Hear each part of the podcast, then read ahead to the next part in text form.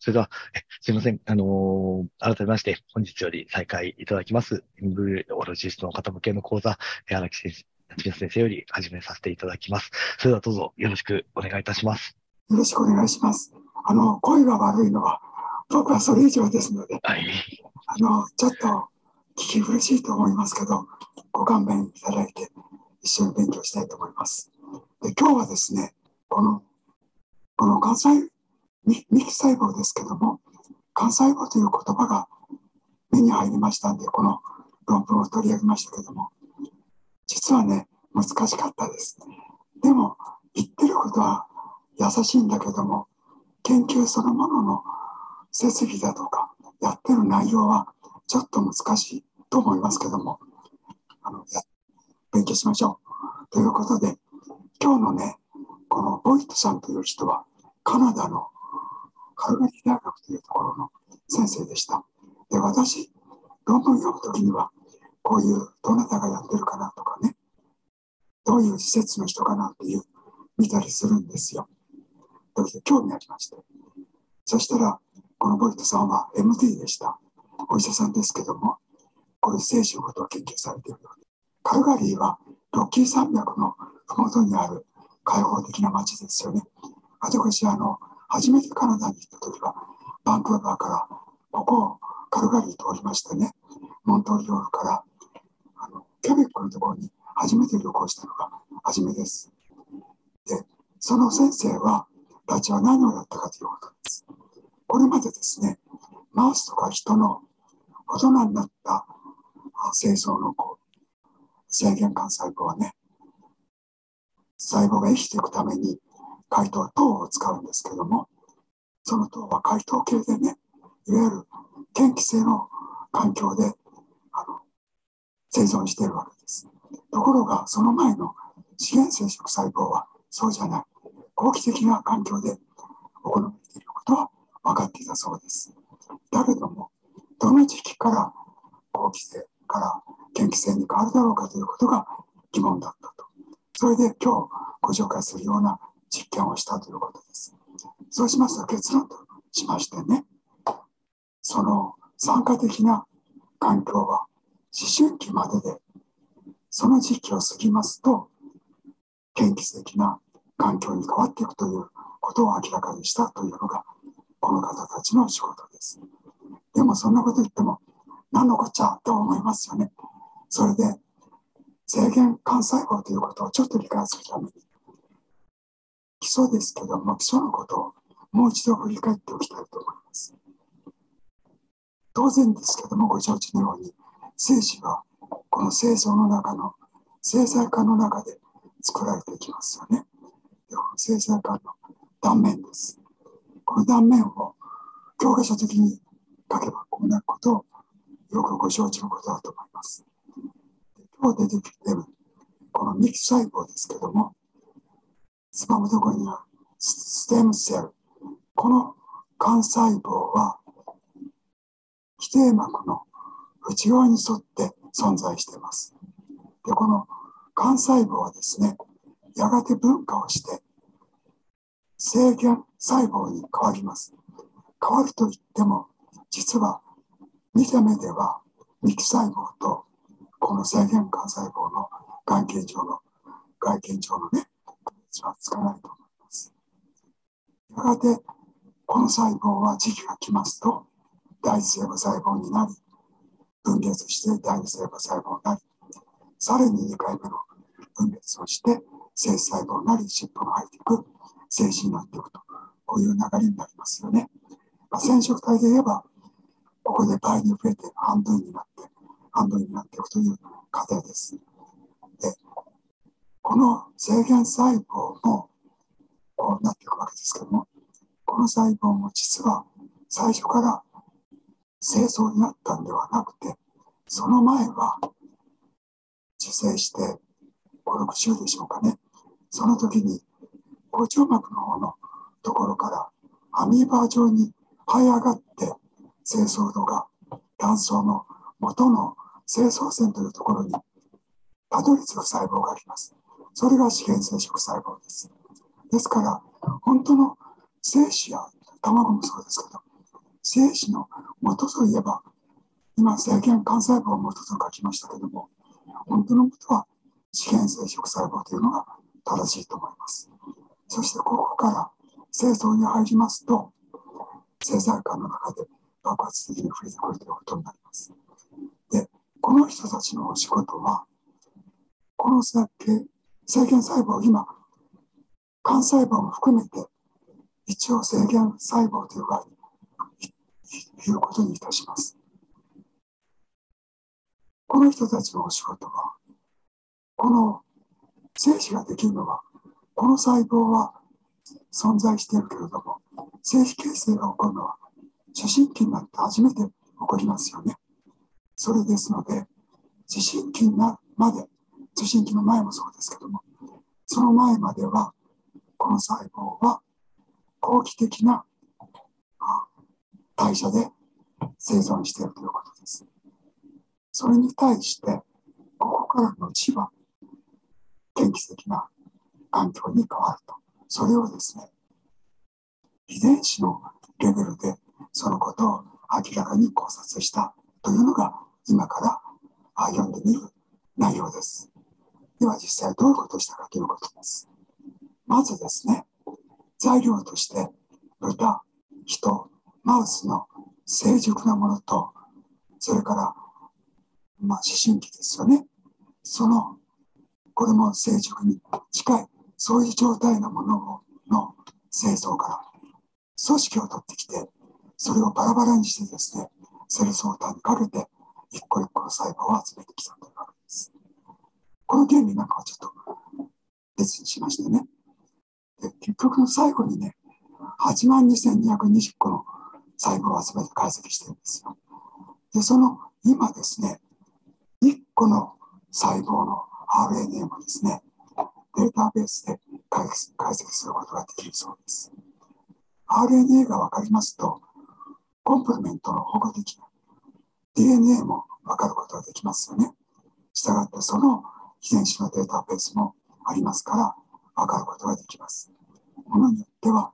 必要なものは、その ディーエヌエー からタンパクを抽出してくることもできます。それで、この人たちの興味は、先ほど申し上げたように、代謝に興味がきましたから、代謝に関係した遺伝子がどうなっているかというわけで、今のところ、後期的、天気的に作用しているだろうという遺伝子は、このように分かっているそうです。ですので、このような遺伝子が、本当に発現してきているだろうかというようなことを見たということになります。ちょっと余談ですけど、私ね、人のいっさいとかにさいから材料を取ってきたというんですけど、ちょっと不思議でした。なんでこんなちっちゃいいっさい、にさいのおちんちんからね、細胞を取ってくるんだろうと。例えば、ガンとかなんとかだったら、バイオプシーで取ってくることあるかもしれません。しかし、ガンの細胞では、正常な状態は分からないから、正常なあ赤ちゃんが取ってきたはずですよね。でも、そのことは何も書いてありません。ただ、そういう材料を保存する研究所から、インフォード、インフォームドコンセントで許可をもらって使ったようなことが書いてありました。そして結果です。結果見るとね、こんなことが出てくると、これ難しいですよね。だけど、今の研究がこのようにカラフルに非常に分かりやすく分離できているだけであって、やっているお話しすることはね、難しいことじゃありません。先ほど アールエヌエー を取ったと言いました。これにも色をつけて分離することができるそうです。そうしてそれをね、分類してみると、生殖細胞、セルトリ細胞から取った アールエヌエー が分類できたと。本当にそれは、その細胞に由来した アールエヌエー かということでね、すでに生殖細胞で発現する、こういう分かっている遺伝子がありますから、その発現を見ますとね、こことここ、ここですよね。ここの集団は、あ、生殖細胞の アールエヌエー だな、ディーエヌエー もちゃんとありますね。こういうことを見ているそうなんですよ。以下同様です。それで細胞はこの集団だ。というようなことで、まあ、挙げられるということです。それでこれから行う発生がね、ちゃんと動いているかどうかということで、基礎的に年齢の若い人から年取った人までこうサンプルを取りました。このサンプルをね、すでに分かっている共通の遺伝子を置いてみてね、本当に発現しているかどうかこう見たら、確かにこの時、この時の細胞の中に基地の遺伝子がちゃんと引っかかってくる。だから自分たちのテクニックはこれから検査することはきちんとできていますよということを基礎を押さえてたということです。その基礎にのっとってね、今度は赤ちゃんのいっさい、にさいとかななさいとかじゅうさんさいの精巣から組織取りましたでしょ。そこから取ったもののサンプルをね、ざーっと流して、この基地の ディーエヌエー のね、あの遺伝子と比較してみると、そうするとここ、低く光ってますでしょ。つまり、ここは基地だということは、この新生児のこの遺伝子のこの領域は、この領域の遺伝子は、ここで多く発現しているな、ということを分かるというわけです。で、ここが、この遺伝子はどういうことかと言いますと、ちょうど後期的に対象を発現する遺伝子群だったということです。で、これ人ですけども、あ、その人でですね、年齢が若い時から年寄りをこういう具合に、あ、年って、まあ、思春期までの材料を並べてね、遺伝子を見るとちょっと見てください。こういう具合に、こっちは上がらないけど、上がってるでしょう。つまり、この年齢で酸化的な遺伝子が発現しているということを表しているんです。でマウスでも同じようにね、幼弱と成熟を比較すると、はっきり分かりませんけど、ここでは成熟よりかも病弱のマウスのこちらの方が高く上がって、すなわちこちらも後期的に遺伝子が発現しているんだ。それに対してね、こちら見てください。病弱である成熟の方がこちら高いですよね。すなわちこちらの方には嫌気的な遺伝子の方が発現していたんだと。こういうことが分かったというわけです。それから、切片をね、これは人です。年齢順に取ってきた生細管の切片を染めてみるとね、これはですね、生原細胞です。生原細胞は基底膜のそばにあると言いました。基底膜のそばにあって、二分化の生原細胞ということは、幹細胞のことですね。幹細胞をこうあるということです。で特に、このニッチというところで、まあ、ニッチというのは隙間という意味ですけども、このニッチというところで、非常に巧妙な栄養を取ったり、情報をやり取りして、この細胞は生きてるんですよね。でこのニッチの研究も今、盛んに行われています。でここの情報を得ながら生存しているんですが、じゅういっさいになった時に、この特徴として、この大きさが極端に、極端じゃない、ちょっとちっちゃくなります。それをですね、実験的に調べたのがこれです。生原細胞のダイアミターをこう見ますと、このぐらいだけども、じゅういっさいを境にして、まあ、サイズがちっちゃくなりますよというわけです。それからその時期に、細かいことは抜きにして、こういう生殖細胞に発現するね、タンパクが、これは豚ですけども、すでに初心期の前に出てくることが分かりました。ですので、人にも同様に出てくるかということを調べてみてきたら、ちゃんとこれもこのにから出ていたということを、いざというわけです。証明したというわけです。で、ここまでのことを簡単にね、総括しますと、自然生殖細胞は、精巣の中に入ってきて、そして最初は精細管の中心から外に向かって増えていくわけですけども、そして、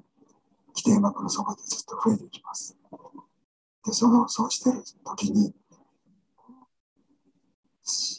ここから先はまだ、文化は進まないわけですから、と発生が止まってますから、そこまでは、間は、止まってるといっても細胞が生きていかなくちゃいけないから、エネルギーを作らなくちゃいけない。そのエネルギーが投機的な環境の培養で行われますよというわけです。そしてじゅういっさいを境にしてじゅうさんさいからまあ大人になる。ですよね。この頃になってくるとその環境が定期的なものに変わってこちらに移っていくと、これをですね遺伝子のレベルで決めましたというのが今までの話です。それからですね、その変化の受信機の間に変わっていく間にね、いろんなタンパクが増えたりするんですよ。それから細胞の表面が変わったりする。もうこれはよしますよね。豚でそういうことが分かって、とにかくそういうふうに変わっていく。その変わっていくんだけども、受信機までは環境は好奇的な条件でなってますということ。人でも同様にやりましたけど、豚と同じように行われていましたということです。それから、糖の代謝がですね、詳しく遺伝子レベルで述べられているんですけども、それはですね、今割愛します。僕もそれは十分説明できませんけども、今重要なことは、そういうことが起こって、いいですか？起こって、いろんな変化が起こっているということをたくさん述べているんです。それをかいつまんで、今述べていることを簡単に言いますと、これと、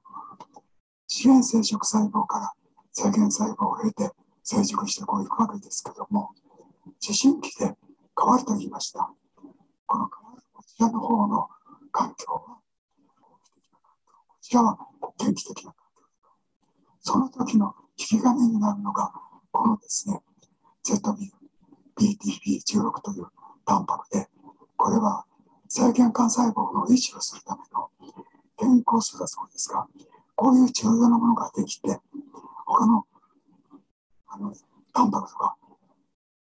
他の因子も関係するんですよ。そのことが説明してあったんですけども、それをひっくるめると難しいんですけど、これで関与しているのが、そういうことの関与が引き金になって変わっていくという具合に、ちょっと理解していただけますか。それがこの論文の主たる内容です。それで結局この人たちはそういうことを何のためにやったかということを述べたので、そのことを絵を描いて説明、絵を描いて説明します。この赤ちゃんだったり受信機までは精子の元が幹細胞できて精原幹細胞できますけども、それだけは進んでいません。受信機が過ぎてから精子ができる方に動きます。もしそうだとしたら、この赤ちゃんの時、あるいは小児の時にがんにでもなって抗がん剤を使って投与されたら、その組織にダメージを受けちゃいますよね。それなのでね、その前に、治療前にもし取って保存しておいてですよ、必要な時に取り出して、その精原幹細胞をもしですね、培養して、それをですね、移植するような技術が発達してたら、あるいはね、移植ができなくても、その細胞から成熟な精子まで仕上げることができたら、今日だったら アイブイエフ を使って、あの育児になりますけども、赤ちゃんを作るということは可能な時代になりましたよね。ですので、その人たちは、今はですよ、自然生殖細胞からこの精原細胞を経て精子になっていく。この精原細胞から精巣の中では精子になっていくわけですが、これをインビトロで完成することはまだできていません。だけどもにねんほど前にね、アイピーエス 細胞から精子になったというのを報告がありました。でもそれはね、アイピーエス 細胞を自然生殖細胞のこれ用の細胞に作って、それをですね、精細管あるいは精巣から取った組織と混ぜて培養して精子に作ったというのはあります。これは京都大学でそういう報告がありました。そのようにね、組織と混ぜたりしてやることをですね、エクソビボというの、この文化、あの文献にもこの言葉が出てきます。エクソビボです。これはインビトロと隠蔽法の中間みたいなものですよね。それですので、あのエクソティ法ということでないと今まだできません。ですから、その彼らは今そういう培養系を研究することで、少なくともこの生検幹細胞はこの受信機までの環境とここまでの環境が変わるので、そういうことを明らかにしたのはこういうことの流れの中で大きな研究の成果ではないかということを自画自賛していました。大体書き足で紹介しようと思った論文は以上です。ちょっとですね、話を変えます。私ね、群馬ですけど、群馬はですね、赤城、春名、妙義とみっつの山がありましてね、それを両方三山と言います。赤城はね、紅葉が綺麗ですけども、今枯れてちょっともう冬の季節になりました。それでその群馬からね、ずっと実はね、日本一周したんですよ。遊び放棄ちゃった。遊び放棄でね、この アイエムティー カレッジに出てみたらね、もう本当にいちねんもしたらね、浦島太郎みたいになっちゃったんですよ。それじゃいかんなと思ってね、もう夢中って、もう一回勉強しようかと思って、私もこういう具合にしようと思いました。ですので、ちょっと聞き苦しいですけども、何かありましたらまた質問していただいて、一緒に勉強できればいいなと思いまして、始めました。で、よろしくお願いします。で、来週、来週次はですね、もうちょっと身近なものとして、タイムラプスのね、あのにへんほど用意したいと思います。で、ここで取り上げますのは、本講座で先生方が読んで読み残されている中から拾い上げて、あの、論文を紹介しようと思っています。ということで、書き上げしてきたけど、私の話を終わりにさせてもらいます。以上です。安田先生、本当にありがとうございました。あの、いやもうまずは本当にこう戻ってきていただいて、ま、お元気な姿を見て本当に嬉しいなと思っております。あの、安田先生から、あの、こういった形で、えー、エンブリオロジストの方向け講座、えー、行っていただくんですけれども、先生方はもちろん、あの、スタッフの方、あの、どんどん、えー、ご自由にご参加いただければと思います。あの、先々、多少ルール決めなきゃいけない部分はありますが、えー、少なくとも当面の間はですね、あのー、あまり、えー、厳密に、あの、会員だったらとか、そういったことを抜きで、あの、興味ある方にはどんどんご参加いただければというふうに思っております。先生方からもそのように言っていただいておりますので、あの、お送りしてますメールのアドレスをそのままお伝えいただいても結構ですし、えー、ご興味ある方いらっしゃいましたら、あの、事務局の方にお伝えいただきましたら、えー、ご案内のメールさせていただきますので、えー、ぜひ、えー、よろしくお願いいたします。せっかく、えー、こういった機会、安田先生にご用意いただいているので、えー、たくさんの方にご参加いただければというふうに思います。では、あのね、はい、急いちゃったんで、もし質問があったらに、さんぷんなり時間までは。そうですね、すみません、失礼いたしました。説明しましたから、すみません。失礼いたしました。それでは、あのご質問も、えー、ご意見、ご質問、いかがでしょうか、先生方。あの、えっと、先生。ありがとうございます。あの、最初にあの安久先生の、あの、えご解説を、あの、拝聴することができて、あの、嬉しいです。え、あの、えっと、ちょっと聞き逃したかもしれないんですが、その、いわゆる参加的な、えー、そこから、あの、あ、ごめんなさい、後期的なところから、あの、献気的なところに移るところの、そこの、えっと、なんか、えー、きっかけっていうか、トリガーみたいなものが、なんか、最後の方でちょっとお示しいただいたように思うんですが、それの中、そこのトリガーが出てくるきっかけっていうか、あ、そうですね、ここの ゼットピーティービー プロテインですかね、ここのトリガーっていう、これをどういうトリガーでなんかなってるのか、なんかそういうの あ, あるんですかね、なんか分かってるんですかね。僕がそれを読んだ限りで、そのトリガーがどうかというのはよく分かりませんでしたけども、うん、あの書いてあったのは、その代謝の変化は、おにふんのこのガバマイシンってこのもの自体も僕はよくわかりません。そういう標的なタンパクやプロテアースにそういうものを阻害を介したインスリン成長因子のこういうものの依存性のシグナルの伝達経路によって調節されている可能性があるというようなことが述べられていましたけども、うん、その専門的な細かなメカニズムはすいませんけども分かりません。うんまあ、例えばなんかその、あのまあ、これはあのいわゆる生理学的というかあのフィジオロジカルななんかそういうあの発達過程だと思うんですけども、必ずなんかそのいわゆる、えー、それがうまくいかない何かその病的なトリガーが引かれて何か例えば思春期早発症だとか何かそういう病的なものっていうのもきっとなんかあるのかなと、なんかそんなふうに思ってちょっと拝聴しておりました。いやそれは先生すごいですね。そういうことで新たなことが分かればなおいいと思いますけど、あのこういうことを僕読んでいまして、これ原因なのか結果なのか、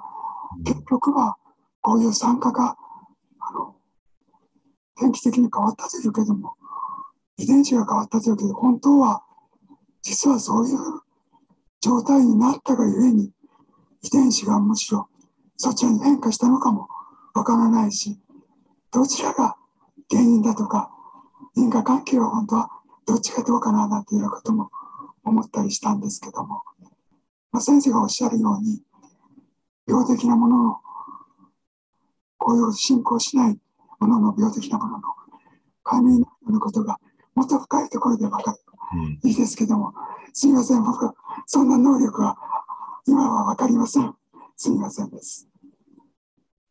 ありがとう、ありがとうございます。ありがとうございます。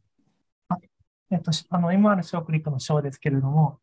あの難しい論文を分かりやすく解説いただきました。ありがとうございました。あのこの遺伝子の変化がじゅういっさいからじゅうさんさいぐらいで、まあ、非常に興味深いなと思ったのが、その結局、妊用性温存の時にこの精子の回収ができる年齢がいつ頃かということで、そのチャレンジをしていいのか、そのマスターベーションをして精子の回収ができるのかというのを悩む時があるんですけど、この遺伝子の変化から、その精子、まあ、射出精液中の精子の回収ができるのかというのは、やっぱりこう参考になるものなんでしょう。この遺伝子の検査というのは、こうなんかこう血あのやっぱりこう、精巣の組織からの回収じゃないと難しいんでしょうか。この遺伝子変化が分かれ客観的に分かればあの参考になるなと思ったんですけれども、すみません、ご質問というかちょっとあの思ったことを言ってしまいましたけど。えっとですね、実は私たちですね、無精症の人たちからあの精液もらいましてね、うん、その中から ディーエヌエー は見つからないかと。特殊なものが見つからないかと、そしたらある共同研究者が ディーエヌエー では難しいから アールエヌエー がいいということで アールエヌエー をスクリーニングしたことがあるんですけども、しかしその アールエヌエー が見つかりあの十分見つけることはできなかったという経緯があります。ですので血液とかそういうようなことでその材料を組織以外のところから単純に調べて見つかることができるかどうか、それはちょっと分かりませんけども、あればそういうのが簡単にいいかと思うんですけども、それも分か、分かりません。翔先生聞いてらしたんでありがたかったんですけど、林先生の今の先ほどのご意見に何かご意見なりご感想ございませんでしょうか。あ、林、林先生のあの質問の中ことで翔先生なんかあすみません、ちょその林先生の質問、ちょっと聞けてなかった。あ、そうですか。すみません。林先生、すみません。すみません。あの、あの要するにあの、えー、そういうあの、えー、思春期前のその男の子からその、えー、要するにその後期的なところから嫌気的なところに転換するというところのそのまあ今あのお示されているそのスライドで言うと。その ゼットビーティービーじゅうろく プロテインですかね。まあ、このあたり、まあ、こういうのがあの発現されてくるとか、まあ、この辺のところがいろいろ分かってきてて面白いなと思うんですが、まあ、その要するにこれはいわゆるあの生理学的なフィジオロジカルなそういうあの現象であるということなので、きっとそのこれが例えば病的に何か発現してくる、あるいは逆に発現しえないようなそういうあの病態、つまり、えー、精子がマチュレーションしないとか、あるいは逆に早発なんかこうあの思春期早発症みたいな何かそういったことをそういった何か病的なこともあるのかなと思って、ちょっとあのうかあのこう解説を視聴しながらちょっと考えてたんですけど、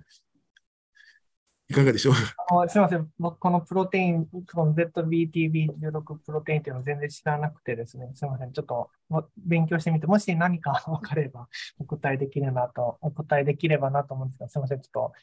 わ分からないですね。ただ、あの、その成長ってこう徐々に起こるものですよね。こう遺伝子ってある時にポッと出るっていうのは、うん、非常に興味深いので、なこれがなどういうふうにして起こっているのかな、確かにすごく興味深いなと思います。ちょっと勉強します。先生、あのちょっと横道それちゃうんですが、あの、はい、私たちあの産婦人科の領域とか小児科の領域では、あのいわゆる女の子の思春期早発症っていうのがあるんですよね。はい、要するにあのなんかすごく早く月経が来ちゃったり、胸が膨らんできちゃったり、はい、男の子の場合にもその思春期早発症ってあるんですかね。ありますあります。はいはい。ありますか。はは。まあ、そうするとなんか例えばその子が例えばそのうんとどういう兆候がどういう成長が出てくるのか分かりませんけども、例えばその子がその精子形成がなんか早く始まっちゃったりとか、何かそういうのがそういうプロセスもやっぱりあるんですかね。あ, あの全然あの詳しく知らないんで、ちょちょっとそのあたりも勉強してちょちょっとなんかコメントできたらと思うので、あのちょっと宿題とさせてください。はい、はい、ありがとうございます。ありがとうございました。先生方ありがとうございました。では他にご質問いかがでしょうか。あの先ほどすみません、長田先生、あの一度ご質問、えー、頂戴しかけたかなと思いましたが、申し訳ありません、いかがでしょうか。荒木先生、すみません、ありがとうございました。ありがとうございました。あのえっと研究培養がやはりすごく重要だと思いまして、もし精子を、えー、体外で、えー、とこう成長させようと思うときには、やっぱり研究培養にしなければいけないということはすごく重要じゃ な, なことになるんでしょうか。あの卵の方も実は酸素をもっと少なくした方がいいということで、よりゼロに近いで培養されている人がいるんですね。あいる今いるかどうか知りません、いらっしゃったんですけども、それは精子もそうなそういう状態だと思うんですけど、ただそういうインビトロで培養すると今度はバクテリアが入ってきてうまくいかないということがあって、いいのかもしれませんけど、現実にはなかなか難しい別の要素があるようですけど、技術的。はい、わかりました。ありがとうございました。すいませんでした。先生、ありがとうございます。先生方、大変ありがとうございました。それでは、本当に、荒木泰人先生、本当に本日はありがとうございました。またこれから大変お世話になります。よろしくお願いいたします。ありがとうございました。